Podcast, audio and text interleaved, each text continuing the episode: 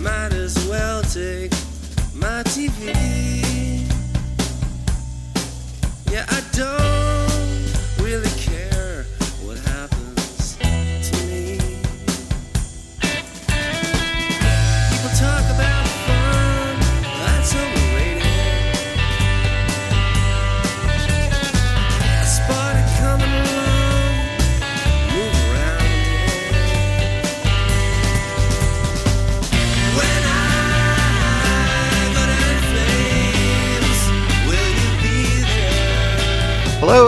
Welcome to episode 1893 of Effectively Wild, a baseball podcast from Fangraphs presented by our Patreon supporters. I am Ben Lindbergh of The Ringer, joined by Meg Rowley of Fangraphs. Hello, Meg. Hello. I know it's not the most pressing issue facing Major League Baseball or the world, but I think we need to do something about the flames for 95 mile per hour pitches on Oh. baseball broadcasts because we're still getting flames, you know, the little giffish kind of animation when Yeah. someone throws a 95 mile per hour pitch and you see the little flames up top to just denote that this is a, a fast pitch. Mhm. And these days, it seems like more often than not, when I see 95 and I see the flames, I think, oh, that was sort of a slow pitch. Because I was Oh. watching, I was watching Shohei Ohtani's last start, and he was somewhat diminished. He was pitching with some sort of stomach bug, so he was not his usual self. But when he would throw 95 and he'd get flames for that, I'd think, well, this is not flame worthy. This is not particularly impressive for Shohei Ohtani if he throws a 95 mile per hour fastball. I'm thinking he took a little off that pitch, if anything. And I think that more and more because obviously we've had velocities skyrocket and flames have stayed on 95 mile per hour pitches. So there's been a great flame inflation. Just and Sam wrote about this for BP like in early 2016, and even then he was picking up on the fact that we needed to do something about the flame threshold. Yeah. And that was six and a half years ago, and the need has become even more acute. And yet, from what I can tell, the flames have not budged, at least on most broadcasts. So I, I wanted to mention this just to put it out there so that if any of our listeners have noticed that the broadcasts that they watch have maybe moved up the flame threshold, that would be interesting to know because I have not noticed that. Because Sam, he seems to think that the flames started in 2005, at least when he wrote that article. He was looking at Fox broadcasts of the World Series, and the flames seem to have started in 2005. Although, as he noted, back then it was 96 was flames initially when they first used the flames, which is weird because they've actually lowered the minimum for flames, Oh. even ah. though the average velocities and the peak velocities just keep climbing and climbing. So it seems to have been set at 95 now for more than a decade. And as we know, the velocity has ticked up just about every season and is at, at a record rate now. So if 95 was flame worthy in like 2011, doesn't seem like it should still be flame worthy now. We need to adjust something, and we just have not. Would you prefer a scenario where the flames are sort of tied to league average fastball velo, or would you like them to be player specific? Like you noted with Ohtani, hmm.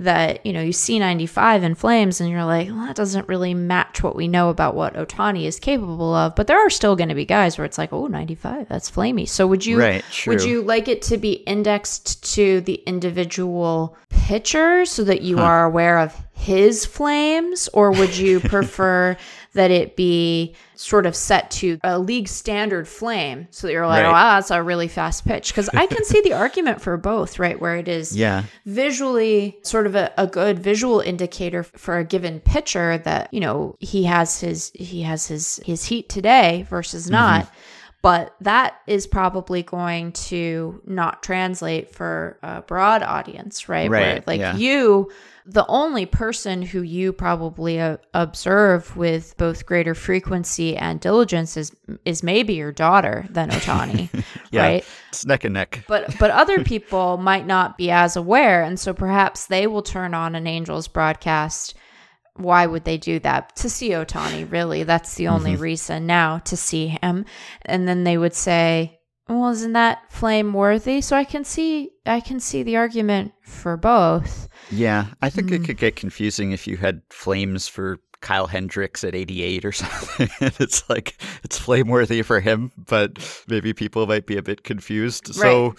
I guess I favor the one size fits all flame. Yeah. If if we need the flame at all, Right. I mean, of course, we could just leave it to the viewer to decide what is flame worthy in their Sure. own hearts. if it strikes them as fast, they can come to their own conclusions. Like most people who are regularly watching baseball broadcasts, they know what a fast pitch is, and they probably even know for that particular pitcher. So you could argue that you don't Right. need the flames at all, but I guess it could be kind of fun to have flames. Like, ooh, flames, that was fast. But it actually has to be fast. And so I think it does have to be tied to the scarcity Yeah. of pitches at that velocity. So, for instance, just looking at Baseball Savant now, if we look at pitches that are 95 miles per hour or faster, irrespective of pitch type. So, in 2008, the first year of pitch tracking, 7.6% of all pitches were 95 or faster. Mhm. This year so far, it's 15.8, so almost double.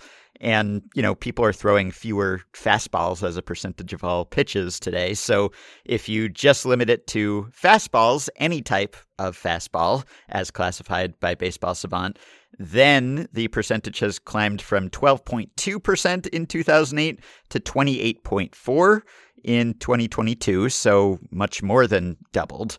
And if you limit it to four seam fastballs, then it's gone from 17.2% in 2008 to 33.8% in 2022. So just about doubled. And again, more than one in three four seam fastballs now is 95 mile per hour or faster. So Yeah. it's not rare. Like if someone's throwing a four seamer, the odds are pretty decent that it's going to be 95 or faster, that you're going to get flames. So I don't know where exactly to set it, but like if you decide that you wanted it to be roughly the percentage that it was in 2008, let's say, like if we had 17.2% of four seamers in 2008 were 95 or faster, well, these days 20.3% of four seamers are 96 or faster. So basically, you should have raised it more than one mile per hour, the flame minimum now, if you're accounting for the overall scarcity in the league averages and such. So, what this is, I think, is probably that we are just tied to base 10 and base 5 systems, right? And 95, oh, it's nice. It's divisible by 5 and 96, maybe, even though that's where the flames started, seemingly. Maybe that feels a little less fitting for a minimum, for a threshold. But really, if it should have been 95 before, then it should be at least 96 now. So we just need to get over our attachment to multiples of five. And I say that as someone who is pretty attached to multiples of five myself when it comes to this podcast. I mean, I would probably advocate for the following, which is that it should be 100 and above. Ooh, okay. You know, it's it's not that that it isn't impressive to throw a 98 mile an hour pitch, but I think Sure. when I because of the the the sort of upward trajectory of fastball velocities, you know, when I think about what the flames should denote from my perspective, it should be something awesome, like in the traditional d- dictionary definition of awesome, Yeah. like inspiring of awe. Right. And certainly seeing 100 is less anomalous than it used to be. But I, I think that when you're going, wow, it, it's it starts at 100, I think still. I think it Hmm. starts at 100. And so I think don't don't uh, don't think small, Ben. Let's think big. Yeah. Let's let's have it be like, wow. And Yeah. and then we could have if we wanted to be really irritating and confusing, if we wanted to make it so that people go, what is this even supposed to mean? Like there could be the there could be the fastball flames. Those start at 100. And then you could for the for the handful of guys who throw like a 90 mile an hour slider, right? Who are like, here's my my slider's 95 or whatever nonsense. Right. Like basically maybe I'm just designing a system that only works for Jacob DeGrom. yeah. it could be that I am just designing this around DeGrom. And that's not a representative pitcher. You know, he is he is special in a number of ways. But I think that maybe I would advocate for Flames only at 100 so that people go, "Wow." Huh. Like that. Interesting. Interesting. Yeah. Yeah. I could see the argument that maybe the Flames are really redundant at 100 because 100 is just so breathtaking anyway.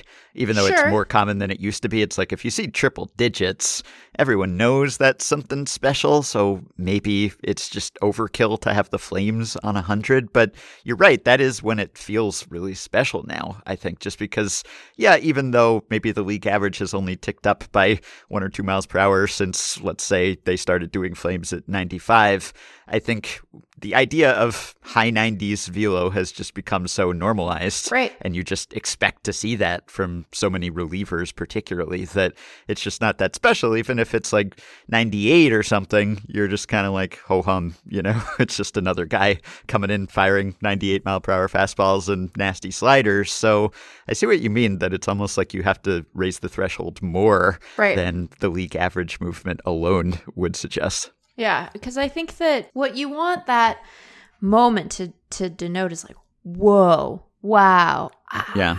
And so I I think that it doesn't need to even just indicate the the average, which I realize is being pulled up in some respects by the really high velos, right?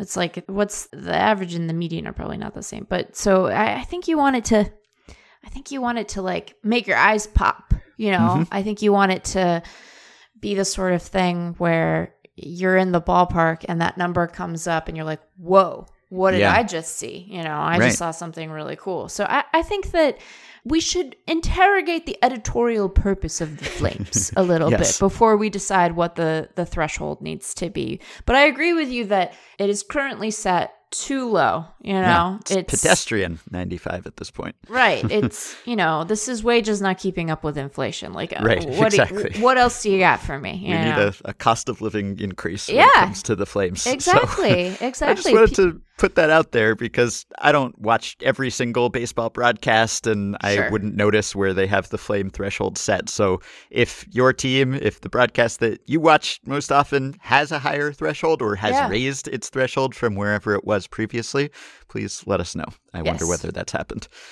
And speaking of StatCast inflation, just before we started recording, the Pirates' Oneil Cruz set a new StatCast since 2015 record for exit speed as a hitter. Yeah. He hit a ball 122.4 miles per hour, topping Giancarlo Stanton's 122.2s, which he had done a couple of times. So Cruz hit one off the wall. It ended up being a single because it was hit so hard. It was Right. hit so hard. I had to watch the video numerous times to figure out what had happened because I could not see the ball. Yeah. I don't know whether it was because of the speed or because of the camera work, but I couldn't see the ball and I couldn't tell where the ball went because it seemed like the right fielder, who was Ronald Acuña, I believe, he seemed to field it. I thought at first like he fielded it on a hop, like it was in front of him, but Right. actually I think it was off the wall. And It was just- off the wall. it ricocheted so hard that he like backhanded it off the wall and held Cruz to a single. So pretty impressive. Although I gotta say, like it's I guess Stanton now like the the gauntlet has been thrown down and and he's coming off the IL this week. So we'll see if he can raise the roof again here. But it's almost fun in a weird way that Oneil Cruz, despite being a Statcast superstar, has not been a valuable Major League Baseball player Yeah. thus far. like he may yet be, yeah. but he's constantly like left and right doing these incredibly impressive things where he's throwing balls in the infield harder than anyone ever has or he's you know racking up impressive sprint speeds or he's now hitting a ball harder than anyone ever has and yet he's been a well below average batter and like a replacement level player essentially which is like kind of interesting kind of like uh illuminating in a way, I guess, in the sense that you need more than raw physical skills and tools to be good at baseball. So, Yeah. like, even if you can run faster than almost anyone and throw the ball harder than everyone and hit the ball harder than everyone, that's still not enough. Like, if you don't make good swing decisions and you strike out too much and you don't walk that much and your defense is lacking in some other respects and maybe your base running decisions and stealing decisions are not optimized either. Like you might not be good, you know, or he might still be good. Like he might very well still learn those things and refine his game and, and get good. And obviously, when he's starting with this kind of foundation of just being able to hit and run and throw so hard, that's got to help. But it requires more than that, it seems like. So Yeah. he's not been a good hitter, and he has, I guess it depends on which defensive stat you look at, and it's just a fairly small sample still with him. So some say he's been decent, some say he's been very bad, but it takes more than just setting StatCast records on Yep. individual plays to be a good baseball player. Yeah, it's just incredibly hard, and perhaps nothing drives that home more than guys with, you know, actual 80 tools who still Yeah. struggle to find their way, at least for right now. And you're right, jury is still out. It's not as if we are looking at Cruz's career and are like, well, he's just going to be kind of sub replacement forever. But No. it is not enough. One is not saved by 80 grade tools alone, right? Right. So. Yeah, and his expected numbers are not really any better than his Yeah, it's not like there's numbers. a wild discrepancy No. there. You're like, oh, okay, you're kind of Right. earning that. he has a like a 260 or 275 BABIP despite his speed. I mean, yeah. I'm I'm sure like some of these things will improve, but oh, in Oh, the yeah. same way that it's instructive that like Yes. having Mike Trout and Shohei Ohtani is not necessarily enough to build a good baseball team. It's sort of the same thing on an individual level where like having an 80 arm and 80 power is just Right. not necessarily enough either because there are some things that are not even traditionally classified as tools right. I guess, right? Like plate discipline that are pretty darn important and can prevent you from actually making the most of your raw physical skills. So, Yeah. you know, I hope he does put it together and, Yeah. and then he becomes actually a really good player because Yeah. like, the ceiling obviously is sky high. but right. It's yeah. as it's even taller than he is, and that's saying something, you know, because Exactly. he's famously quite tall. hmm So I went to a baseball game on Tuesday. Went to the Subway Series Yankees Mets game. Saw Man, the the glad you streaking your- Yankees. Glad you got your nose out of the spreadsheet there, Ben. Yeah, I did. Although, really, going as a fan for the first time in a while kind of reminded me why I don't do that more often, just because I guess it's specific to Yankee Stadium, which Oh, I just, it's a completely charmless place in my mind. Like, yeah. I don't want to offend any Yankees fans here, but I don't know if I will because it doesn't seem to me that Yankees fans are all that attached to the place either. Like, yeah. growing up as a Yankees fan with the previous version of Yankee Stadium, like that place was one of my favorite places in the world. Like that was hallowed ground. I loved Yes. it. It was run down in some ways, Yeah. and I understand why they wanted to replace it. I mean, I know that they wanted to replace it so they could have like more luxury boxes and Yes. a moat in front of where the rich people sit and so forth. But Yeah. like also, it was not in the best condition. I get it, but it had charm. It had great sight lines and and you were close to the field and it was just a great place and obviously colored by being a kid and seeing great teams play there and having those great memories but it was also just like a, a fun place to watch a game. And Right. new yankee stadium which is not actually new at this point just is not. Like it's not run down or decrepit like some parks are. It's just devoid of character and charm and also just like really not a user friendly experience. Like i know that it was obviously like a sellout and it was yankees mets and everything but took me like you know you get out of the subway and i was uh, immediately flagged down by an effectively wild listener who Oh, took funny. a selfie which was flattering but Aw. it was downhill from there because it was like you know you, you you get out right in front of the stadium and then it took me like half an hour like to get online to get in the park basically Yeah. it's it's so strange it's like this labyrinthine like just tangle of like lines and you go this way and you go that way Yes. and there's just like milling about for like entire blocks before you actually officially get to the line like I've never been to a venue that is harder to get into Yeah. than Yankee Stadium. And I don't know what it is. Like, I've been to sellouts at other ballparks and other big places seeing concerts and everything. And I just, I don't think there is a worse experience just to like get into the park. And like everyone on the line is like, this is ridiculous. Like, what Yeah. is happening here? And like I just like could not get reception on my phone just because like there were so many people milling around. So I'm like trying to pull up the tickets and like couldn't because my Yeah. phone was just not working. And then like I was there with a, a couple of friends because I'm in the wedding of an old friend that's coming up later this year, and so a couple of us, uh, the groomsmen, were taking him to this game. He's a Mets fan, and the other one was a Yankees fan, and like it was fun. It was a good game. Once we got in, we didn't Yeah. get Degrom. Unfortunately, he had been scheduled to pitch, but then he got pushed back, so we got Taijuan Walker instead, which is not quite as special, but it turned out to be a good game. But like Yeah. we, we didn't get into the park until the second inning and we got there early so we just like could not get in and then my friends uh, they wanted to get some food and i was like no thank you like i've had enough time on lines Right. they were getting food for like two innings like it was like the worst yeah. and then of course like you get onto the D train afterward and oh man, it's like total sardine can situation and like trains not running and if I don't get COVID from that then I just must be immune. but Yeah. I don't know. it's like just not the greatest. Like you couple the price and just like the aesthetic of the place and everything and you know, unless you're going to a great game with with great friends and great company, in which case it's fun regardless. Right. Like it got to a point where, you know, I'm with a friend and we're just like aghast at how long it's taking to get into the park and it went past like frustrating to just like almost absurdly fun in a way that it was like so mismanaged that it took us so long to get in. But man, I mean, that place I don't love it. I it just seems Yeah. like they did not do a good job with that park, both in terms of like getting into it and just the accessibility and then just like how fun it is to watch a game there. And yeah. you're just you're further from the field. It's just it, it's not a special ballpark. It's really not. Like I much prefer Citi Field, frankly, and just about everywhere. like almost everywhere I've gone, except for like old cookie cutter multi-purpose parks, maybe some of which are no longer around Yeah. anymore. I just like it's toward the bottom of my list, if not at the bottom of my ballpark list.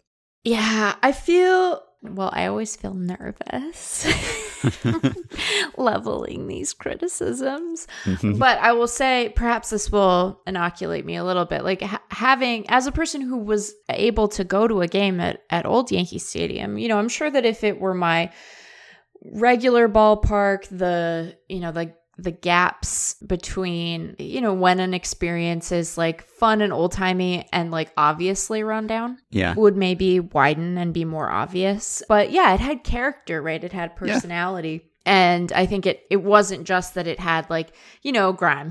it like had Yeah. actual personality to it. and even then I remember being kind of underwhelmed by some of the like concession options, but like the ballpark was cool, so whatever. Like that's what you're there for. Right, sure. And, you know, that was like what, 2008 was the last year of that place. So, Right. you know, they didn't have as much gourmet ballpark food back then anywhere, as, they right? That right. yeah. exactly. Like this was, I I would imagine that for the time it was pretty standard, right? Like we Mm-hmm. weren't doing we weren't doing anything other than Bud Light anywhere, really, Mm-hmm. at that point. So I think that it had it had a feel to it. You could feel the history to the place, and you're right. Like it, I've said this before. Like the new Yankee Stadium feels like they built like a ballpark on the back lot at Disney so that they Yeah. could film like a show or a Mm-hmm. movie about a baseball team and it, it feels like it is generic on purpose in a way that is like very strange Mm-hmm. for such a for such a storied franchise and for a franchise that has a very high level of self-regard right like Mm-hmm. you would think that they would want you to go into that place and be like a temple to baseball and specifically yankees baseball and it just doesn't have that feel to it and then yeah whenever whenever a, a team that is and has been very good for a long time like can't do the ticket logistics stuff i'm just like what's your excuse for this because i remember there were times when I was, you know, when my local park was what is now T-Mobile, what was Safeco, and you know, there would be a couple of weekends a year where either because of a ballpark promotion or because of the visiting team coming in, like Safeco would be full, and you could tell that they they were kind of stretched, right? That they weren't used to dealing with sellout crowds because the Mariners were not good Mhm. and hadn't been good for a long time. But it's like, what is the Yankees' excuse for that? Are they just is the assumption just that, well, you're going to put up with this because you really want to see the Yankees and the Mets? Like, I know that not every day is a sellout there, and I know that not every day has as much sort of local buy in as a Subway Series game where you're pulling both local Right. teams' fandoms, but like you got to have that stuff kind of figured out. Yeah. Plus, it is the worst feeling when you are in an extremely long line such that you cannot even see the front of it really. You are Right. just you are not only are you aware of your distance, but you are or at least I am, you're aware of the the the grand act of faith that you are engaged in because Yes. you are assuming that you are in the right line and that the people Exactly. ahead of you didn't just like form a line, right? Right. That they weren't like, eh, I guess this is where, you know, I was. I was coming home from a couple of days of vacation yesterday, and you know there was a moment where it became clear in the boarding group that someone had just like stood in a place, and then everyone assumed that was the front of the line. Yep. it was not. They were just standing there. They were like, "Oh, I'm sorry, are you in line?" And it was like, Right. "Oh gosh." Yeah, we just had to take it on faith. Right, that you I were in the we're place in the you line, or we're- be. We're, in the line for the line. Yeah. and I've been there many times, so it's not just for Subway Series. Like, it's never routine to get in there. It's never like you just sail right through. I don't know what it is. Like, yes, they have metal detectors and all of that, but it didn't even seem like that was such a holdup. It, it was just like crowd control. There wasn't any. It was just uncontrolled crowd. So I don't know how they don't have this down pat at this point, having been open for so long and having had many Subway Series games before. But really, like, that's part of the problem. And then once you get into the park, you're underwhelmed by the look of the place and the feel of the place as Right. well. And and I've worked there as a Yankees employee, I've worked there as a writer, and I've gone there as a fan. So it's not a small sample for me. Like it's the closest MLB ballpark to me. I've been there many times, and I'm just extremely unimpressed by the place. It's also astoundingly loud. And I know that nothing makes you sound older than complaining about the decibel level at a ballpark, but it's just deafening in there. Not being in the press box, I could fully appreciate the volume. My friend was joking that it's like if you're a baseball broadcaster, you have to be conscious of starting a story with two outs because you might get cut off. It's the same sort of thing. If you're just with a friend at Yankee Stadium, the between innings noise just drowns everything else out. Not saying it needs to be like a church in there or that the old stadium was quiet in my youth, but having a conversation with your friends is one of the best parts of being at a ballpark. And if you can't do that because it's so loud, then maybe it's too loud. Every time they would flash, like, make some noise on the scoreboard, it's like, no, please, have mercy. My ears have been punished enough. I was at a concert at MetLife Stadium last week, and I'm not sure which was louder, MetLife or Yankee Stadium. Not great that I would even ask that question. And along those lines, I, I've been thinking about this all season long because, you know, speaking of uh, potentially angering huge fan bases by Yeah. insulting their ballparks, I was almost impressed by Red Sox reliever Josh Winckowski, who's a, a rookie. And earlier this year, the Red Sox went to Wrigley and played the Cubs. And Winckowski offered his review of Wrigley compared to Fenway. Mm. Have you been to Wrigley and or Fenway?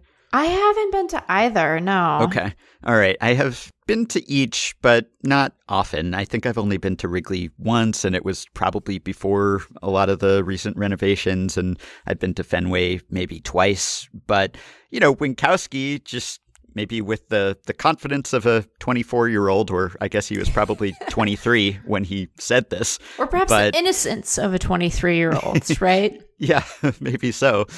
And he said Fenway Park kind of has a presence to it. I really didn't get that here in Wrigley, to be honest. I said to my mom, this place is very stock standard, if you ask me. I didn't really feel anything, to be honest. It kind of just felt like another ballpark. He said it was a little underwhelming, and naturally, he took some flack from Cubs fans. I guess Sure. he had he had just turned 24 at that point, and he defended himself. He stood by his words. Yeah. He said people want authenticity and honesty a whole bunch, and then you give them a little bit, and then people take it personally. One thing I will say, I was not attacking the fans with that comment. Sure, fair enough. Then he said, as a rookie, obviously, every time you get to a new ballpark, you get into the dugout and kind of look around. When I arrived, there were no fans in the stadium, so I didn't have that feel, and my initial impression was honestly what I said. The lower level and then the top was just very standard, in my opinion. It was a good atmosphere. You could definitely feel it, and obviously, I don't underestimate the history there, but architecturally, I stand by my comment. This was a, a bold thing to say. Yeah. I kind of with him to an extent. Now, I will say, like, again, small sample, but I think if I had to choose one to save, and this is like the genre of things where we, we pick one and you always say, why do we have to choose? Do, yeah, who are these particular terrorists who are like, you must? yeah, but, but if I had to save either Wrigley or Fenway. I would hate to lose either, obviously, but right. I mean, I think he has a point, at least architecturally speaking, that Fenway is weirder, that it's unique in sure. a way that Wrigley is not quite. Like, you know, if they're both known for green outfield walls, like you would have to say that the green of the green monster is weirder than the green of the ivy. I mean, they're both unusual in their own way, and the ivy perhaps is unsafe in a way. Yeah. But I mean, you know, it's more eye catching, I guess, to have this giant wall out there, like, and to have all the ins and outs of Fenway, where, like, you know, you have the the weird right field where you can't tell what's a home run and what's not, and then you have the the deep center and just like the irregular asymmetrical sort of fence and all. Like, Fenway feels more like you built this ballpark inside the space that you had in a city, right? And you're just right. trying to cram a ballpark in there. And and they've both been renovated and, and freshened up and everything. So it's not like they're their original selves anymore. But I see what he means. Like it's a it's a way to get some good cheap heat, I guess, from your fans to be like, oh yeah, Fenway's better than Wrigley because people compare those parks because they're the two oldest. But I guess just my initial impression, having been to each once or twice, probably was sort of similar to Winckowski's in that, like, going to Fenway, it's like, oh, wow, this is unlike any other park I've ever been to. Like, this is so strange and so irregular and so unusual. And, you know, also really good sight lines. Whereas in Wrigley, you might get stuck behind a pole or something. Yeah. I mean, maybe that used to happen at Fenway too.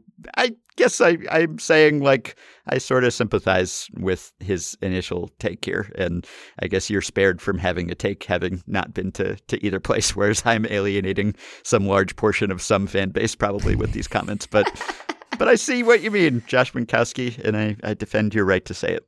Man, it's just such a it can just be a very fraught thing to wade into because Yeah. you so you know people they develop an attachment to those places that is akin to like their own homes and Of you, course, yeah. all- you know there's i'm sure stuff in everyone's house or apartment or what have you where they're like oh i wish i could do that differently but you kind of stop seeing those things like your brain gives you the grace of not noticing the thing that annoys you the most Mm-hmm. about where you live so that you can not be driven mad by your surroundings Yeah, and right. it's you know it's the same thing with with your ballpark i've said it on this podcast before that like if the coliseum were my local park i would probably be a big defender of it even as i acknowledged its limitations or like the trop Mm-hmm. or whatever you know Sure. I just, it's fine if you like it.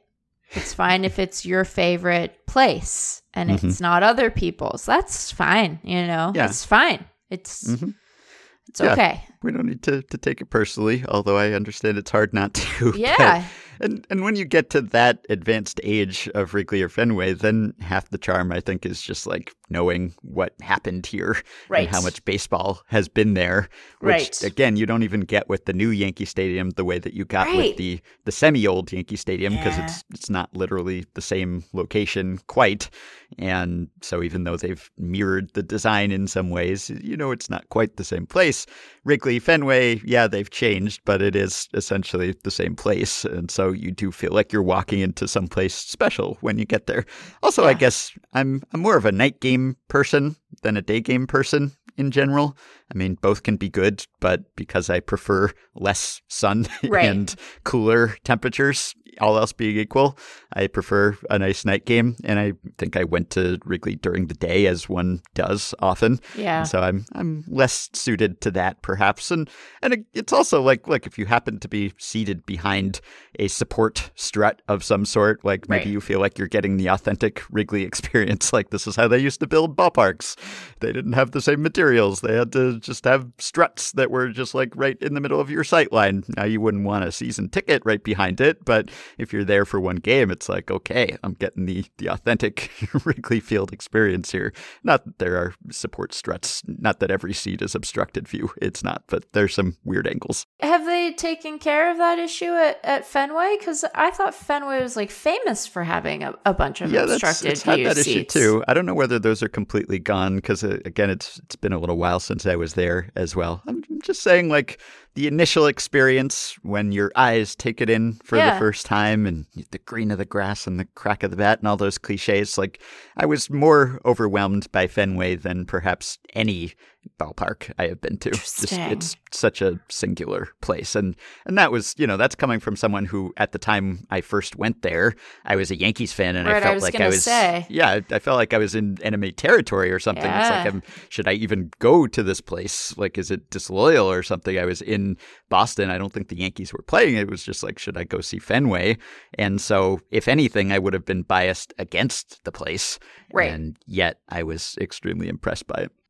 Well, I hope that you don't get a bunch of angry emails, you know. I think I know. it'll I think it'll be fine, but Yeah, the Yankees fans were with me when I was dumping on Yankee Stadium until I started praising Fenway. Then I probably lost a bunch of them. right, they were like, "What the heck is going on?" Yeah. All right. So, some news that has happened since we last recorded. Several things I suppose we should touch on.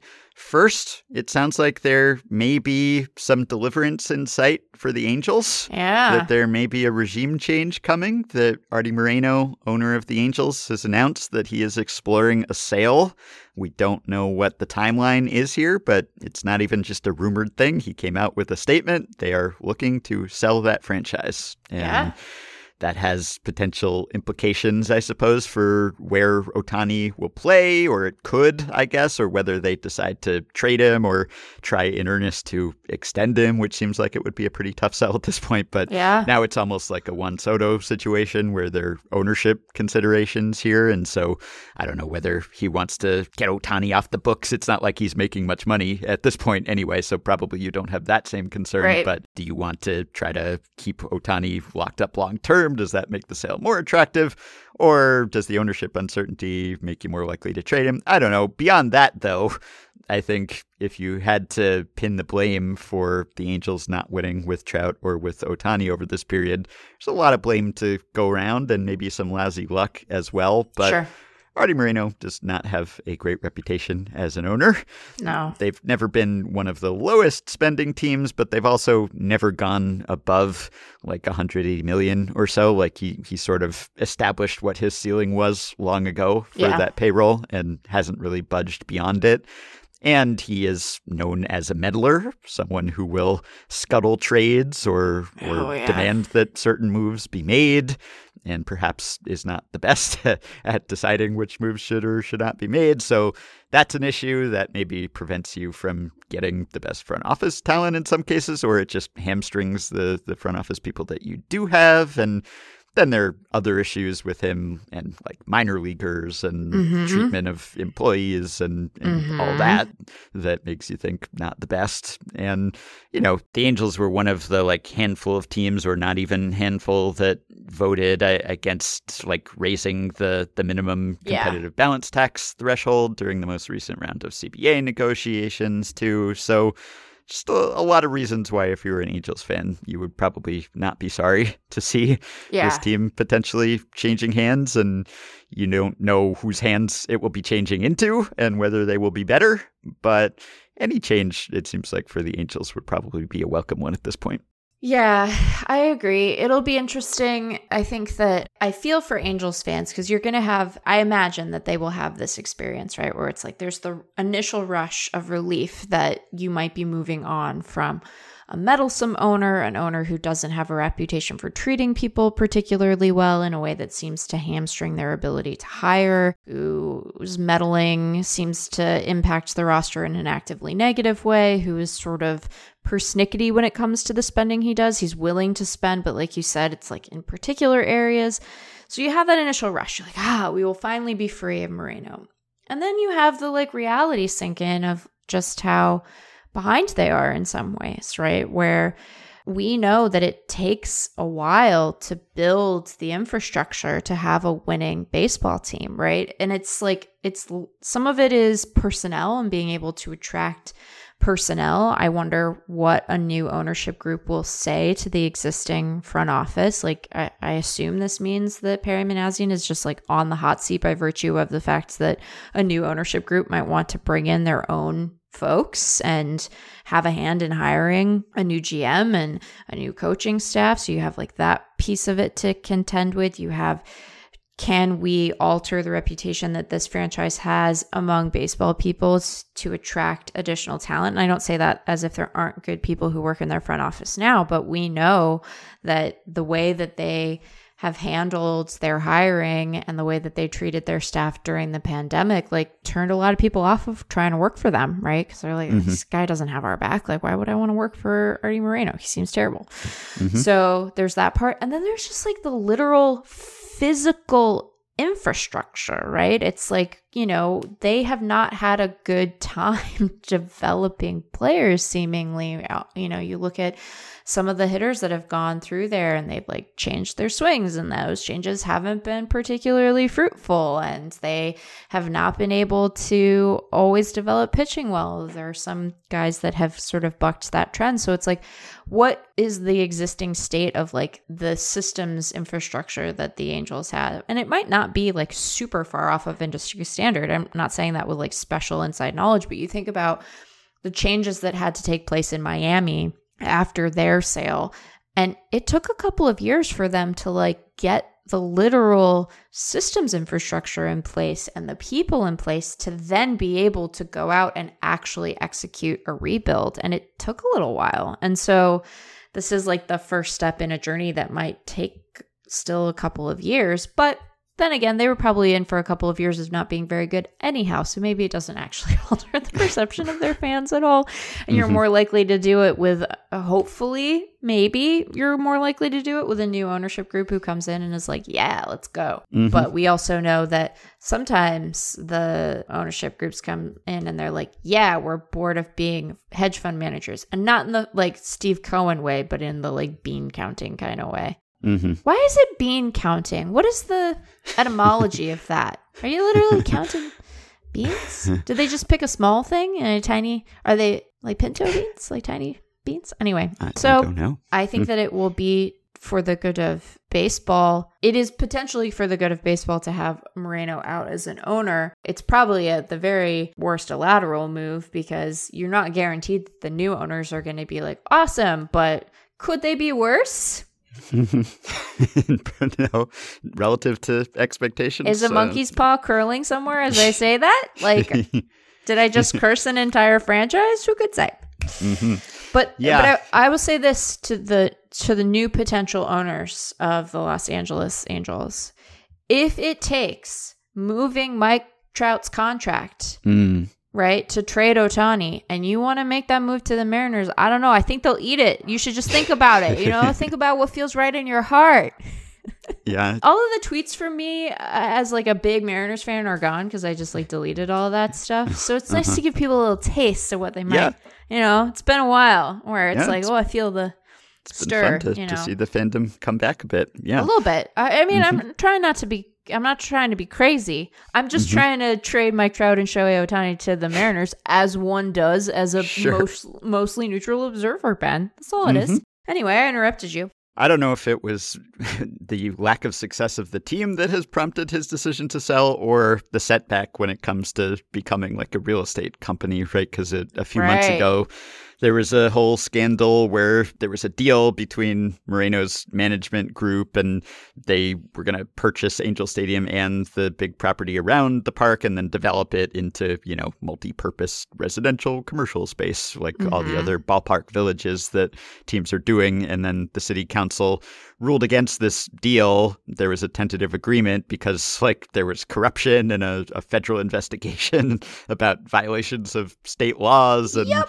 ethics and insider information. And the former mayor of Anaheim, he resigned and yeah. like they overturned the Angel Stadium deal. So I don't know if that is what finally prompted this more so than the Angels having yet another losing season. But either way, perhaps good riddance whenever he is gone. So we'll see how long that process takes. It seems like there's a lot of confusion about the etymology of bean counting. Bean counting? Yeah, goes back quite a ways, but no one knows exactly why, or there are several competing theories. I will uh, link to some information. I hope it's not a you know, sometimes you're like, what's the etymology of this thing? And then you're like, well, right. it's horrible. Yeah. But it's good to know that because then you can be like, I will elect to not use the horrible thing anymore. Sometimes you just don't know, Yeah. right? You're like, oh Yeah. no, this relates to a time that we wish we were done with. as far as I can tell, it's not that. But okay, well that's that's good. They're like all the little beans are sitting there, like, don't try to milkshake duck us, Meg. We're Mm-hmm. just tiny. We're just tiny little beans that everyone wants to count. Just counting beans. Mm-hmm. Yeah. Maybe it's like a it's like a reference to like abacus, abacai, abaci, yeah, this, this thing I'm reading says that you would think that it's that, but it doesn't But actually it's seem not to be that. that. Wow. Yeah, no. All right. So- Well, in addition to the flames thing, if we have any listeners who have a, a solid beat on the etymology of bean counting, I would Mm-hmm. appreciate that email because now I'm very curious. Yeah, it's an evocative term. I mean, maybe it sort of explains what it means. It's Yeah. like, you know, if you're counting the individual beans, it's Right. like, you know, you're You're drilling down down, to- too far. Yeah. You're down to Ben. You're down to brass tacks. yeah. it's, a, it's a brass tack counter. But yeah, Yeah. I don't know. It, I guess it's uh, almost self explanatory, perhaps. Or maybe there's some more convoluted origin that we don't know. Yeah. Do you think they stay in Anaheim there? Hmm. Mm. Uh, hmm. Mm. I guess I guess so. Probably, right? Yeah, there hasn't been a, a huge buzz about anything, them to be clear. moving specifically, and yeah, I think eh, probably right at least in yeah. the short term. All yeah, right. Well, uh, Mhm. you know, we just have to we just have to terrify an entire fan base with our questions. Is what it comes down to. Yep. Tony LaRussa has LaRussa'd a couple times since we last spoke. So there was another intentional walk in a 1 2 count with uh, Oscar Gonzalez batting behind 1 2. There was a double steal. First base was opened up. And so LaRussa issued the intentional walk to Oscar Gonzalez with a 1 2 count. There was again another backlash. And LaRussa said that the backlash about the 1 2 intentional walks that he's issued have been, quote, the most ridiculous thing in this season. Think. Excuse me, sir. Look, he doesn't even have to lay claim to the most ridiculous thing in this season. The most ridiculous thing in this season was still Joe Maddon ordering an intentional walk with the bases loaded. All you have to do is point at that to know true. it is not the most ridiculous thing. So, Mhm. right. Yeah. I mean, I think it's uh, pretty objectively more ridiculous to issue these walks than to get up in arms Comment about on them. them? But it just it seems like he just prioritizes the matchup so much more than the count. Like he almost disregards the count if it's a matchup that he doesn't like, which doesn't make much sense to me because the count really heavily influences the expected outcome of that matchup. So sure, even if you don't love this particular pitcher against that particular hitter, when that particular hitter is down 1 2, then almost inevitably it's going to be better than starting with a fresh count on the next guy. And it seems like he just does not take that into account or does not weigh it heavily enough. So it's weird, but he's done it enough times now that it's not a fluke. It's not just uh, mixing things up or trying to shake things up the way Joe Maddon was. It's like, no, he thinks this actually like makes sense analytically speaking.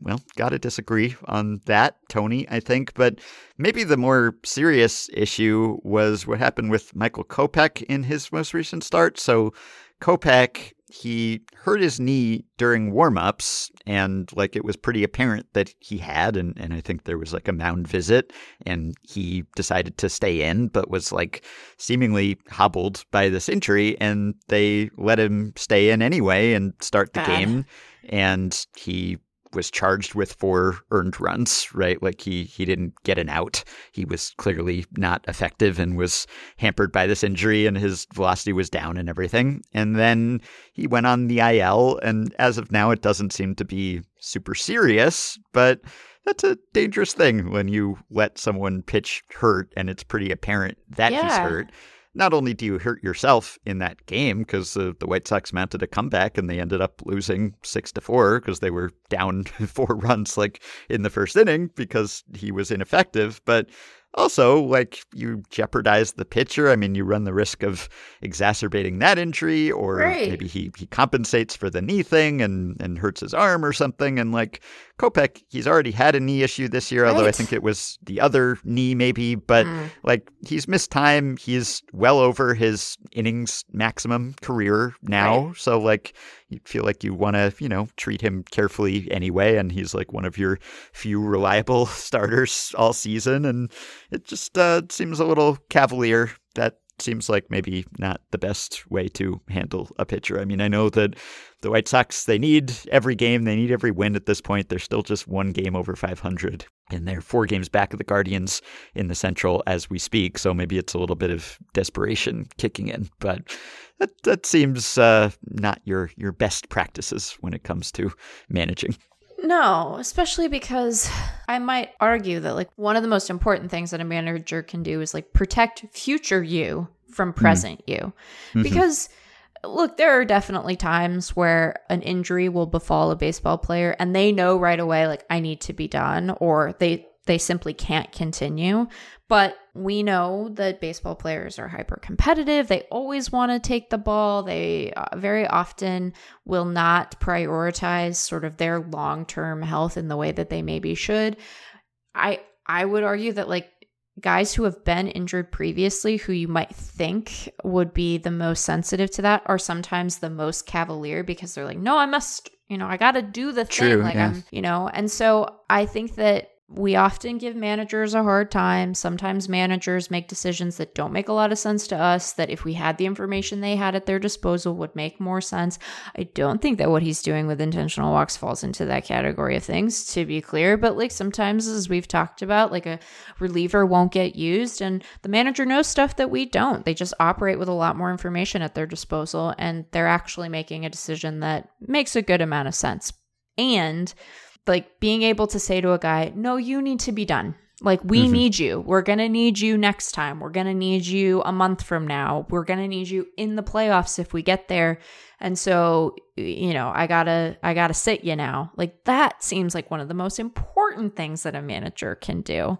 Got to mm-hmm. protect future you from present you. Sometimes present you not famous for making good choices and then it undermines future you and future you yeah. looks back on past you and is like what the heck man why didn't mm-hmm. you make a better choice and it's like well i really wanted to pitch that day so right there you go yeah and man they have really needed johnny cueto who is just yeah. named AL Player of the Week, which is great because like everyone loves Johnny Cueto. Yeah. He's immensely entertaining, and he was signed by the White Sox to a, a minor league deal like yep. just before opening day. Right before like, opening know, day.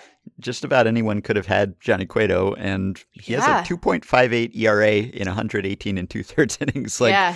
granted, you know he's not striking guys out. Like the peripherals are are not nearly as good, but sure. they're not bad. No. And they're certainly not bad for someone you could get on a minor league deal that oh, converted yeah. into a major league deal where he's making like four million dollars or something. Yeah. Like you know, and it's uh, it's kind of odd that he was available on that. I don't know whether we talked about that at the time or not. Yeah, I don't like, remember if we even really mentioned it all that much. Yeah, I remember a, a point where it was like, you know, who's the best available pitcher left who's a free agent now, Johnny Cueto or something. Like, I mean, he was not bad last year either. You know, like he he pitched like about the same number of innings that he has pitched so far this season and had like a four-ish ERA and was worth, you know, like a win and a half in Fangraphs war at least. Yeah. Like he was pretty decent when he was yeah. pitching.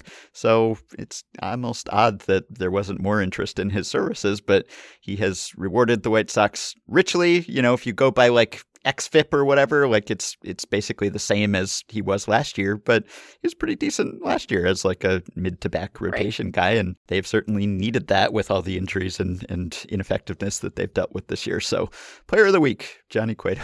Yeah. I love to see it.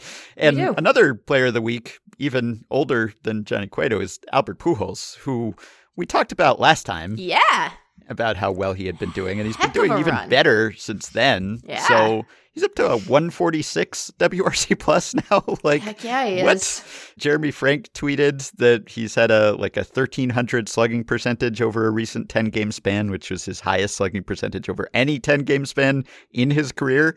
So late career renaissance. And and I mentioned last time that although he had been platooned lately, like he, he hadn't really been platooned in the full season. Like they were using him against right handed pitchers earlier in the year and it didn't go so well.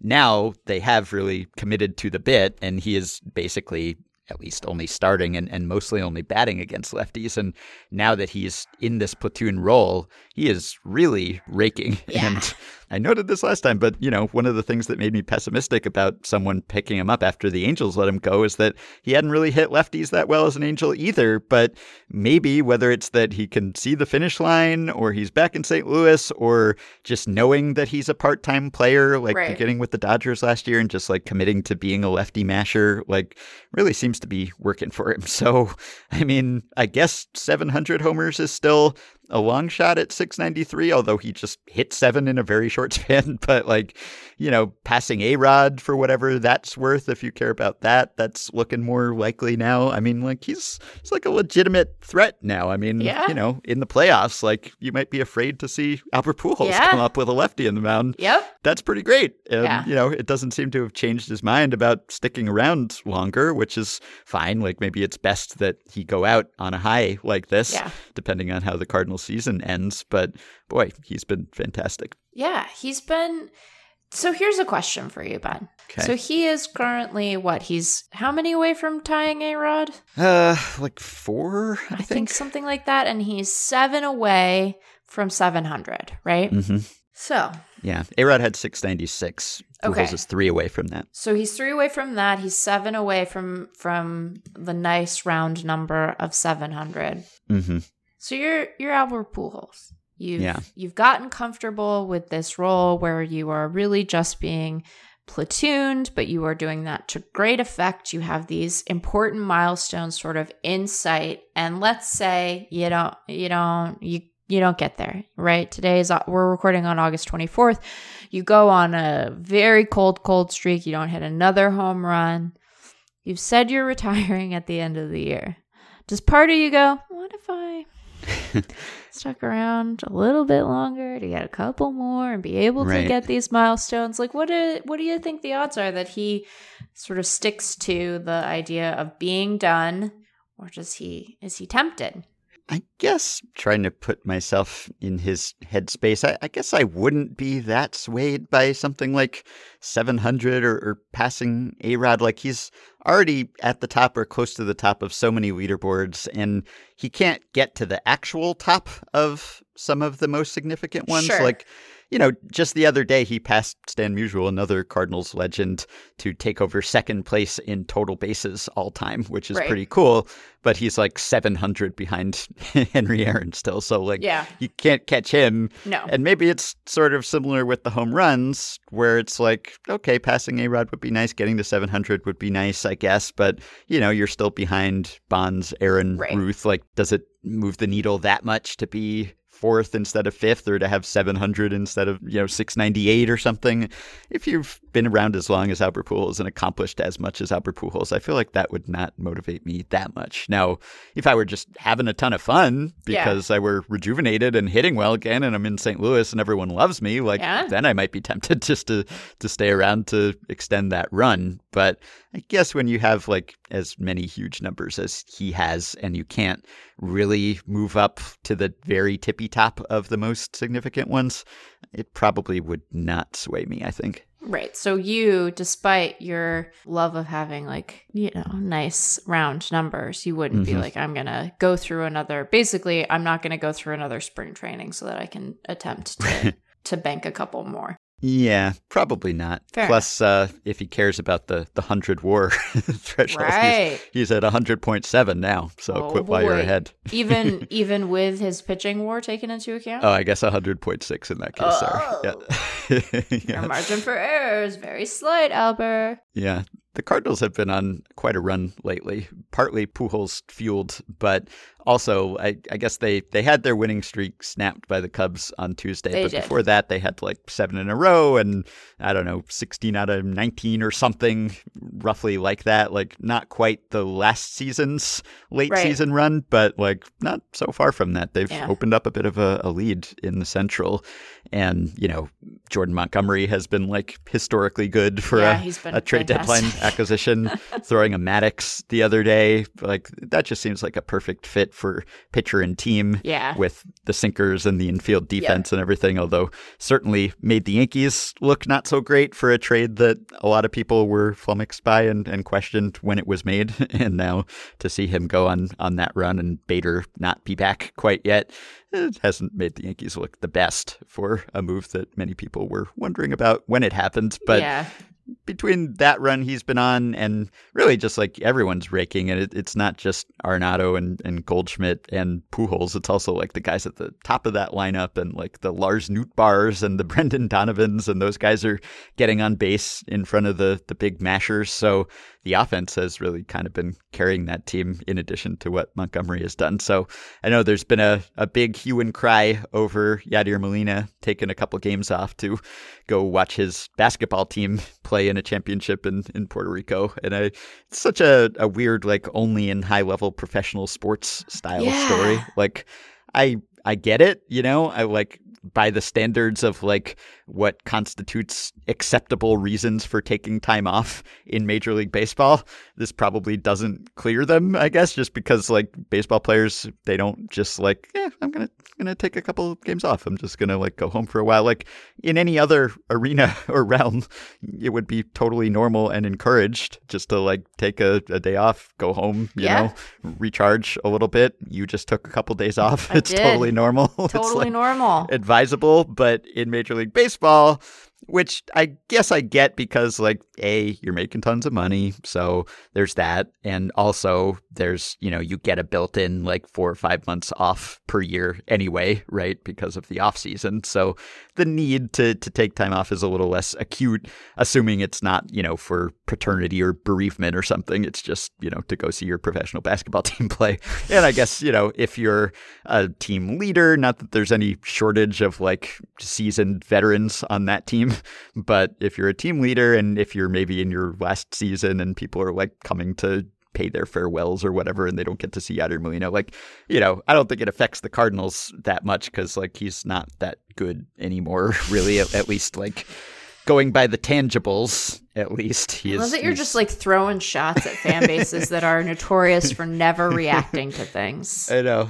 At least it's like equal opportunity here. Yeah, Unlike uh, attacking a, a Cardinals legend and a, a Cubs legendary institution. So everyone can be mad at me and they can come together. But, you know, like he has a 44 WRC plus this year. And uh, even if his defense, which is somewhat diminished, I think, but even if he's still adding some value there, like losing Molina for a couple games, probably not going to affect your playoff Yeah. odds too much at this point. Yeah. But it's just such a weird line of work where you can be drafted, you can be traded whenever, and if you try to take a little time off, I mean, people like there's abuse and blowback when players take time off to like go see the birth of their kid or whatever, Yeah. but like probably a little less of that than there used to be. But if you're just like, yeah, I'm gonna go see my other team play for a couple games, then people will be upset about that in some cases. And I guess I understand why, you know, does it send some sort of message that you are not prioritizing winning or whatever? Maybe, but also like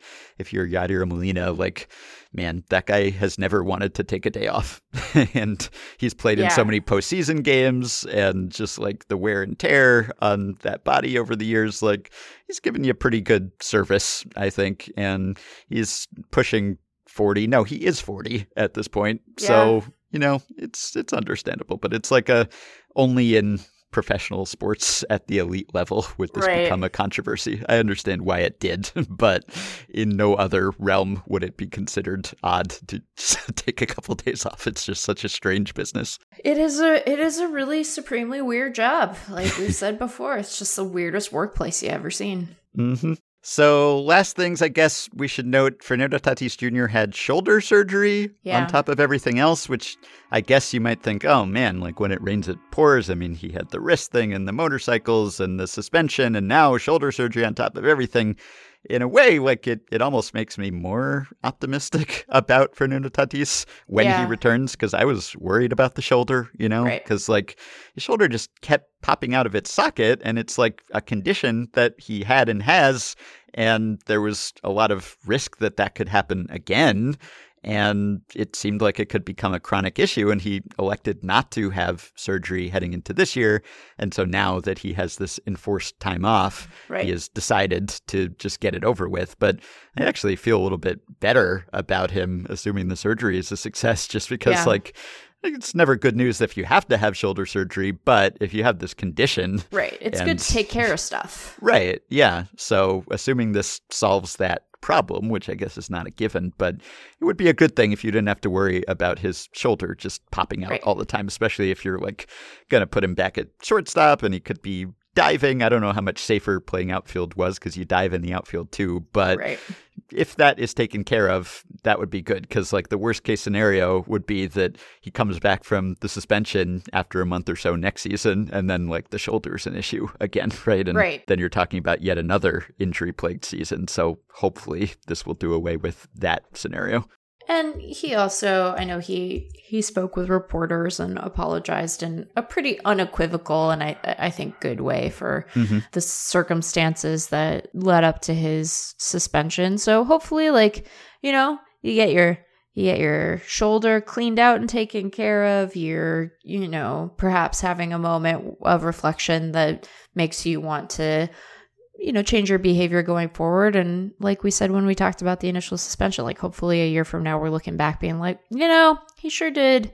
He grew up, he moved on from that and started making good choices. But I'm with you. I think that when you have the opportunity to get fully healthy, you should view it as such, even if the circumstances surrounding his his chance to do that are obviously not great. And hopefully that means that when he gets back and, and is available next season after his suspension concludes, that he like really hits the ground running, is able to put all of this stuff behind him and the Padres are able to finally like deploy the you know terrifying Voltron lineup that they right. hope to be able to to use later this season. So mm-hmm. And I also wanted to note that I believe we fixed Alex Bregman. We did our, our magic that oh, we sometimes do, which is so nice of us. Yeah, our power, it seems to be the opposite of the Sports Illustrated cover jinx. And maybe it's the same mechanism. It's like regression to the mean, just in the opposite direction. But we've had a bit of a track record of sometimes pointing out that players such as, say, Bryce Harper, notably early last season, yeah. were not performing up to their usual standards, that we hadn't been talking about them all that much. And we did that with Alex Bregman as well, because we talked about him. It was June 10th, I believe, episode 1861. We mentioned that Bregman, after having a, a couple of down seasons, had mm-hmm. started off sort of in a down way again. And, and yep. I wondered whether it was even down or whether this was just who Alex Bregman was now. Yeah. And I think we noted that he had been playing through all sorts of injuries hamstring and quad and hand injuries. But after being a, an MVP level player, he had declined to just being like a, a decent player. Like, yeah. you know, okay, good player, but not much above average batting wise. So since then, so that was June 10th. Since June 11th, he has hit 305, 395, 562. That is a 173 WRC plus and he is the I think sixth best qualified hitter over that span after Judge Goldschmidt Freeman Arenado Soto. It is then Alex Bregman, who's been worth more than three WAR over that span, and again sixth best hitter in baseball. So I think we fixed him. I know that Ben Clemens just blogged about him for Fangraphs and concluded that he hasn't really changed anything obvious, that he's just sort of doing what was working for him before, but doing it better, maybe because he is fully healthy now. Yeah. And so his approach of just being selective and only swinging at things that he can hit hard and then just pulling a lot of balls in the air yeah. and taking advantage of the Crawford boxes and making the most of his modest power. Like he's still following the same game plan and maybe it's just working better because he's healthy or maybe because we finally brought him up on the podcast and said, right. "Hey, Alex Bregman, what's going on? You're not a superstar anymore." Yeah. And then he decided he's going to turn on the afterburners and be great again. And I know that David Laurila interviewed him around that time too. I, I guess mid-May he talked to him, and Bregman noted then May 18th that he had made some mechanical changes, that there was something off with his hand load and the wrist position of his top hand, and that they had just changed it, and that he was hoping that that would help. But between that day and when we talked about him a few weeks, like he hit worse, actually. So I don't know that it was changing the hand that fixed him or whether it was just us dragging him a bit on the podcast that finally just like, you know, lit a fire under him. But whatever it was, he's uh, back to being capital A, capital B Alex Bregman again, it seems like. What else should we use our powers for? I know. We tried to use them for like Nelson Cruz and, and Joey Votto. Yeah. And, and then it, it, worked for a while because right. they were hitting incredibly well. And we did a follow up. And then, you know, Votto hurt himself and maybe right. Cruz cooled off again. So it's only so much we can do, I guess, once you get to a, a certain age or injury level. But yeah, who else can we resuscitate and, and revive? We got to look around the league and see who's slumping that we would like to be good again. I don't know. I got to think about that. I mean, maybe we will have some sort of positive effect on all of the non StatCast breaking things mm, mm-hmm. that Oneil Cruz does. You yeah. Know? Maybe right. that'll happen. I guess we just kind of got distracted from Votto and Cruz. So Yeah, right. And these episodes, Ben, they're already so long, you know. We can't mention every guy every time. Mm-hmm. People will riot and stop listening. But Yeah. I'm gonna think about that. Who do I most want to help like turn turn yeah. it around? Who is you can email struggling? us if yeah you yeah.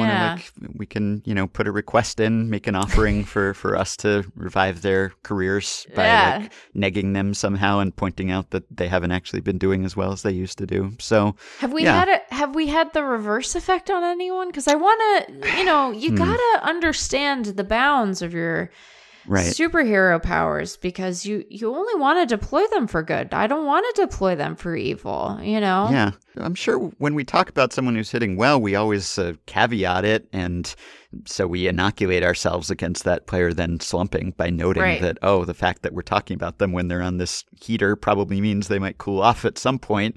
But I don't know. Like, you know, we talked about Albert Pujols last week. He's only heated up since then.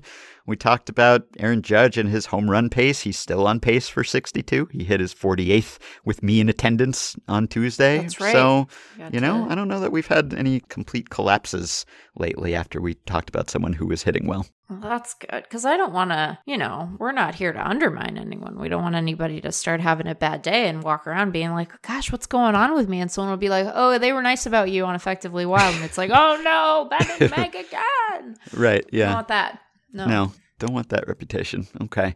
And I did want to say, speaking of players who are on pace for historic home run accomplishments, we talked about Judge a ton. I just wanted to mention Munetaka Murakami, who is doing incredible things in NPB. Like the season he is having is unbelievable. And for those who don't know, like he's been a good player for a while. He was the the Central League MVP last year, but he has taken things up to just a new level now, and he is just completely raking. And it's been fun to follow. So he has 45 homers now, and he's on pace for 58 at this point because you know they play 143 game seasons over there.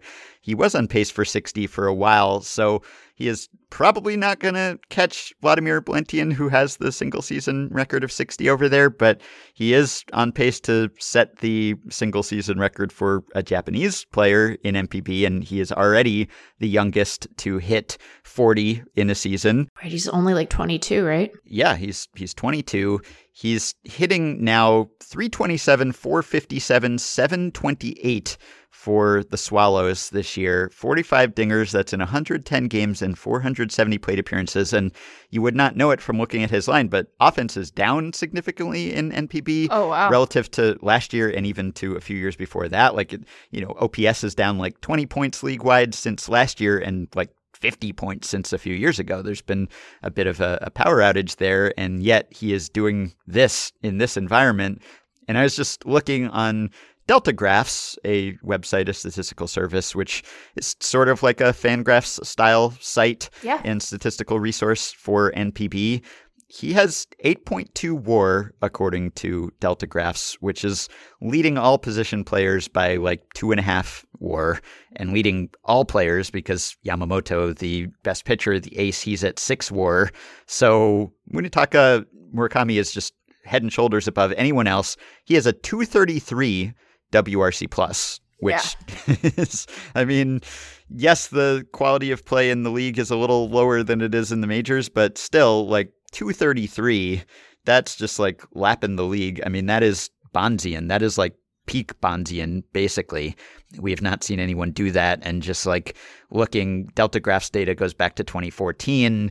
The only other player qualified hitter during that span to get to 200 was Yuki Yanagita. No one has been up in the, the rarefied air where Murakami finds himself this season. So just pretty incredible. He's doing this at such a young age. And we talked earlier in the year about Roki Sasaki, the pitcher who's even younger, who's 20 yes. and is doing incredible things. And and he is as well, even though he's pitched just over 100 innings, he's still like the second highest war of, of any pitcher for the Marines. And, you know, he's he has like the, the best FIP or adjusted FIP on record at Delta Graphs, like minimum 90 innings. Like he's been unbelievable as well. So to have a 20 year old and a 22 year old who are doing historic things, that's got to be really fun yeah. for fans to follow over there.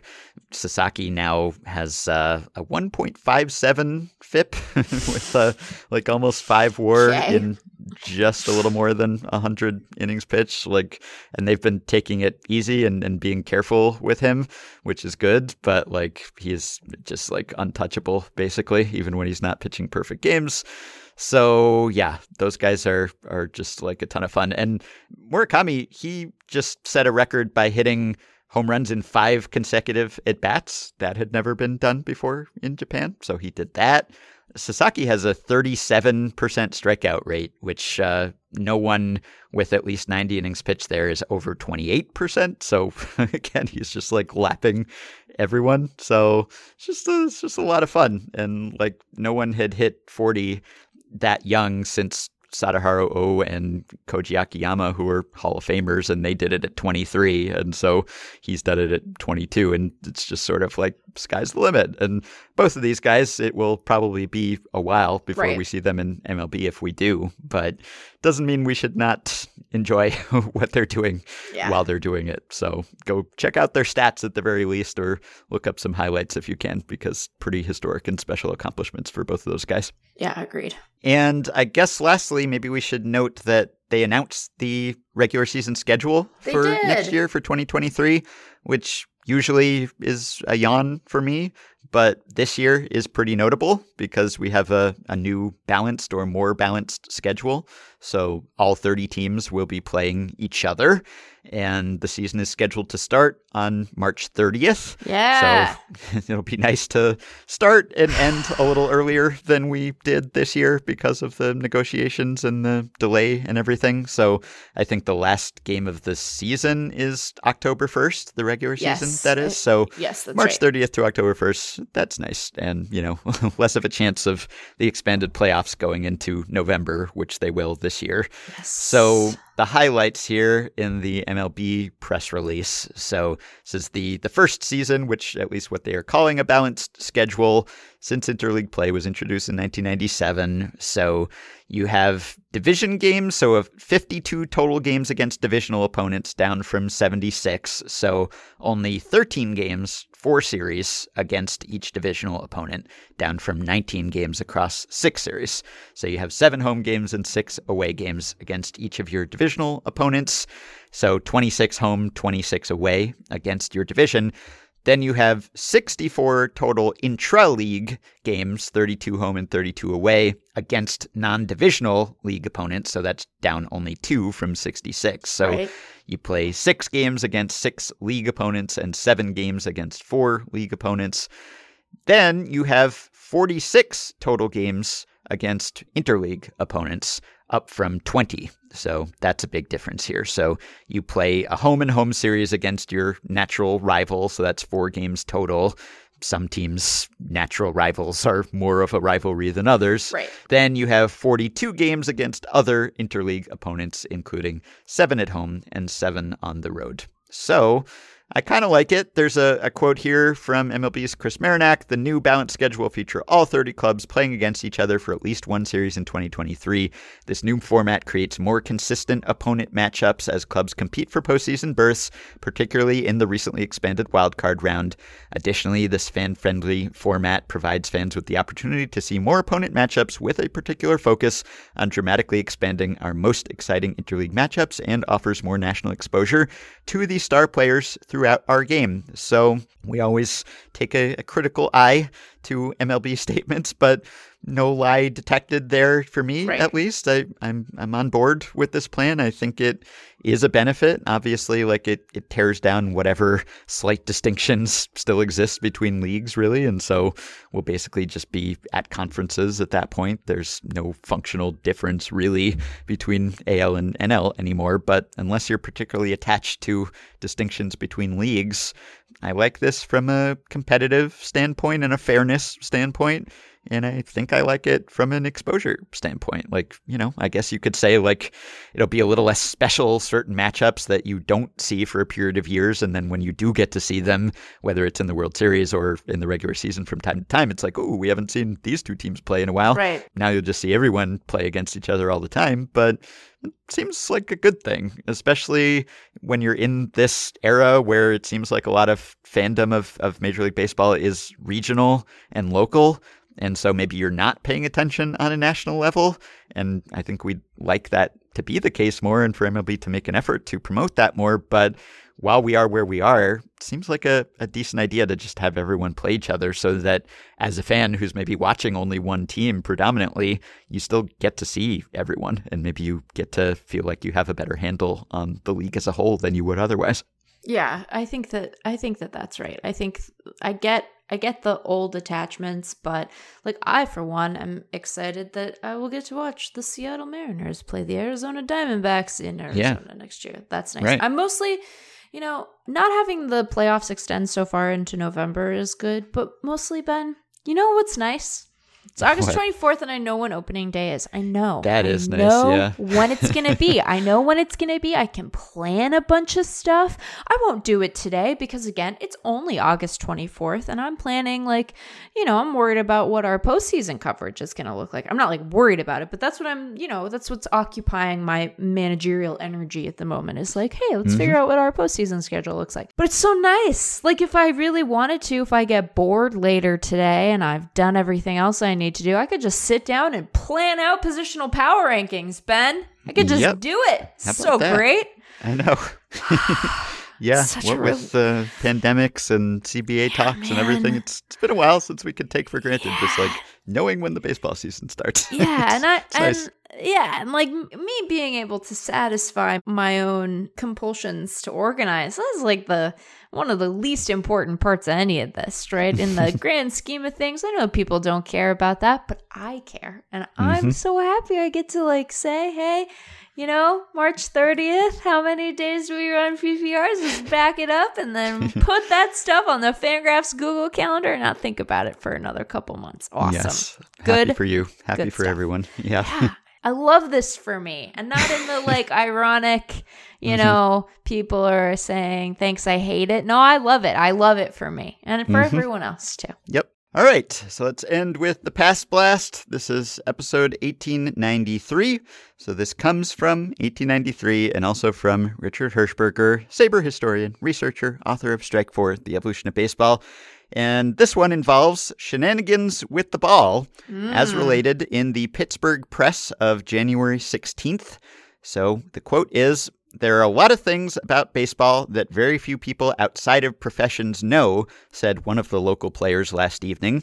In the first place, whenever a new ball was thrown out last season and we were in the field, it was tossed to the pitcher who put his private mark on the same, so the visitors could not change the ball.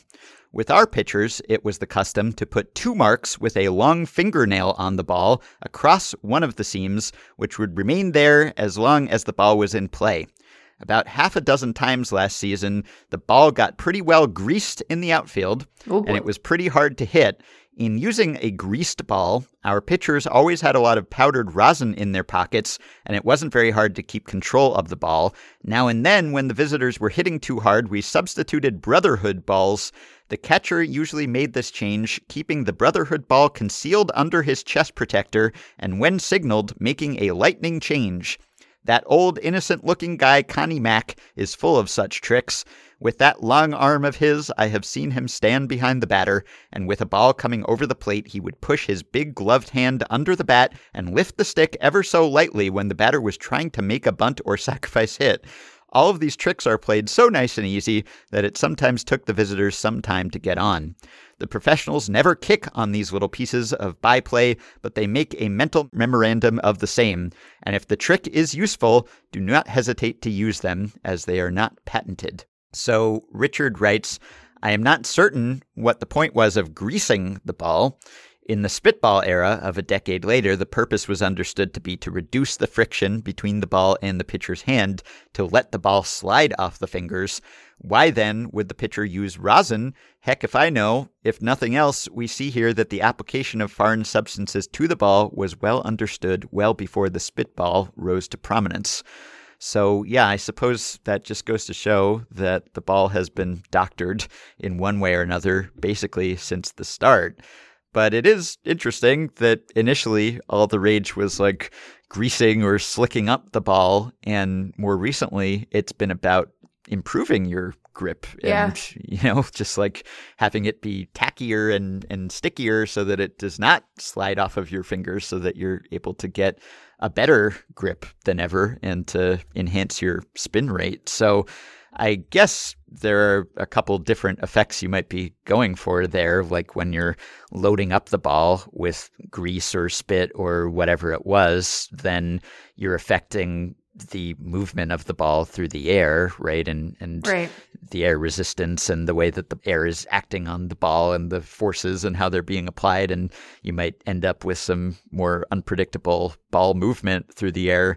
Whereas now, if you're trying to load up the ball with something sticky so that you get a good grip, it's about like really being able to grip it and rip it so that you can get the maximum spin and efficiency and movement. So maybe it's two different ways to achieve two different aims, but I guess the consistent theme is that we'll use whatever we can use and get away with in order to improve our pitching, whether it's the 19th century or the 21st.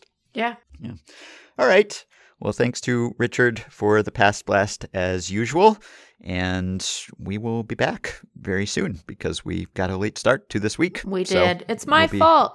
Ah, that's okay. You took a couple days off, not even to go see your professional basketball team in its championship, but just No. to have a couple days off. Just to And have that's some okay days off. because you're a podcaster and a managing editor. Yeah. And we accept that people in such professions might take a little time off We now do. and then, as opposed to being a catcher for a major league team when it's just off verboten. How dare you? Grind, Quitting grind, on your grind. team. Yeah. All right, we'll be back soon. All right, before I leave you, I have a few follow ups and corrections from last week. The first is that when we did a Meet a Major Leaguer segment on Brennan Bernardino, I mentioned that he had played for the 2018 Winnipeg Goldeyes, the independent league team in the American Association. However, I did not say Goldeyes, I said Golden Eyes. Clearly had the 25th anniversary this week of GoldenEye 007 on the brain. It is, in fact, Goldeyes, not Golden Eyes. A couple of listeners wrote in to point this out, including Al, who said it is the Winnipeg Goldeyes, not Golden Eyes. The gold eye is a fish commonly found in Manitoba, and the baseball team is one of our only nice things. Please at least give us this. Sorry, Al. I'm sure there are other nice things in Manitoba. But yes, it's the Goldeyes, and if you want more on the Goldeyes, check out episode 1085 when we devoted most of an episode to a strange game played by the Winnipeg Goldeyes. I did say it correctly back then. Also, last time I included a couple broadcaster mix ups of Angels outfielder Taylor Ward's name. I also messed up myself when recording that outro, which I acknowledged and included my little blooper reel of me messing it up the first time. What I did not notice was that during the episode proper, I had called Brandon Marsh Brandon Walsh. So even when I and producer Dylan caught one of my angels or former angels' names mistakes, we did not catch one of the others. It's just hard with all the Wards and the Wades and the Marshes and the Walshes. So it was fitting that I screwed up that name in a way that I did not even notice. And also, one of those broadcaster screw ups I played was Dave Sims, I believe, calling Taylor Ward Turner Ward. It had slipped my mind at that moment that Turner Ward was himself a Major League Baseball player, although not for some time. But he was an outfielder who played for several teams from 1990 to 2001, so perhaps that's what Sims was thinking of. These days, Turner Ward is an assistant hitting coach for the Cardinals, so who knows, maybe he's the one who fixed Albert Pujols. And while we're on the subject of Ward mistakes, listener Danny wrote in to say, I would like to bring to your attention that neither Tyler Wade nor Taylor Ward needs to be in a game for the names to be mixed up. In the top of the third inning of the Giants at Rockies game on Friday, August 19th, the Rockies radio announcer, whom I believe was Jerry Corrigan, was talking about LaMonte Wade Jr. and dropped a LaMonte Ward, but immediately realized his mistake and corrected himself. I'll play that for you here. Two outs, nobody on. LaMonte Warren, Wade, I should say, is the hitter, the right fielder. Really more of a LaMonte Warren than Wade or Ward. Kind of got caught in between there. But Danny continues This makes me think that all announcers know about the rash of Wade Ward mix ups and are on edge for every instance of any player named either Wade or Ward. In this case, the pressure got to the announcer and he slipped, much to the amusement of this effectively wild listener. And now, all effectively wild listeners. Thank you, Danny. Also, I did a stat blast last time on players with negative win probability added totals who had the highest wars ever. And I reported that Adrian Beltre in 2010, who was a 6 plus Fangraphs war player, he had a very slightly negative WPA, and so he held the distinction at least since 1974 of having the highest war of any player with a negative WPA. We were trying to puzzle out how that had happened, and we noted that he had a lot of double plays that year, so maybe some high leverage double plays had contributed to it. A few listeners wrote in to note that it seemed like the leaderboard of high war negative WPA players was populated by a lot of defense first players. And that's an excellent point because one of the limitations or simplifications of WPA is that it credits run prevention to the pitcher, not to the fielder. So if a lot of your war value is coming from your defense, then that's not really going to be accounted for by your WPA. And so it would be easier for a high war player to be a negative WPA player if a greater percentage of his war is coming from his defensive value. So I looked at it again this time, substituting for war, I used offense, which is a Fangraph stat that just takes into account your runs above average as a batter and as a base runner without positional adjustment or anything like that. And if we go by that, then 2010 Adrian Beltre still toward the top of the list. He's actually third because, in addition to being a good defender, he was quite a good hitter, especially that year. He had a 140 WRC plus, so he still shows up toward the top. But the highest offense only player with a negative WPA since 74 is another Boston Red Sox, Bill Mueller, in 2003. So that year, Bill Mueller was worth 4.7 Fangraphs WAR, but he had a 31.9 offense score. So he was like 32 runs above average, basically, as a base runner and batter. And he had a negative 0.55 WPA. And it looks like his issue was unclutchness that year. He had a 938 OPS plus overall, but a 668 OPS in late and close situations. He had a 1322 OPS when the score difference was greater than four runs in either direction, and only a 760 or so when it was a tie game or within one run. So he didn't have a clutch year that year, and that's how he ended up on top. So it was 2003 Bill Mueller, 1991 Chris Sabo, and then 2010, Adrian Beltre. After that, 1996, Jose Canseco. 1985, Mike Davis. And I'll put the rest of the list online, linked on the show page. This year's leader, by the way, with one of the top 20 scores all time, is Xander Bogaerts. Negative 0.2 WPA, 18.9 offense. Lastly, we had a question about recursive caps. So, a baseball cap that would have a character on it who was wearing the same cap I put out a call for candidates, and Joseph wrote in to note the 1978 Orioles hat actually does feature the Oriole bird wearing a hat with the Oriole bird on it. However, it's just the outline of the bird wearing a cap, so there's not enough detail for multiple levels of recursion. But there's sort of an implied cap recursion there. So thanks for the suggestion, Joseph. I will put a link to that photo online as well. You can support Effectively Wild on Patreon by going to patreon.com slash effectivelywild. The following five listeners have already signed up and pledged some monthly or yearly amount to help keep the podcast going, get themselves access to some perks, and help us stay ad-free. Cal Pringle, Jeff is a Geek, Adrian Pineda, S.H., and Soren O'Connell. Thanks to all of you. Our Patreon supporters get access to the Effectively Wild Discord group for patrons only. Great discussion of the podcast and baseball and life in general going on at all hours there. You also get access to bonus episodes that Meg and I host, discounts on t shirts, playoff live streams, and more. You can contact me and Meg via email at podcast@fangraphs.com. You can rate, review, and subscribe to Effectively Wild on iTunes and Spotify and other podcast platforms. You can follow Effectively Wild on Twitter at EWPod, and you can find the Effectively Wild subreddit at r slash Effectively Wild. Thanks to Dylan Higgins for his editing and production assistance. We will be back to talk to you soon.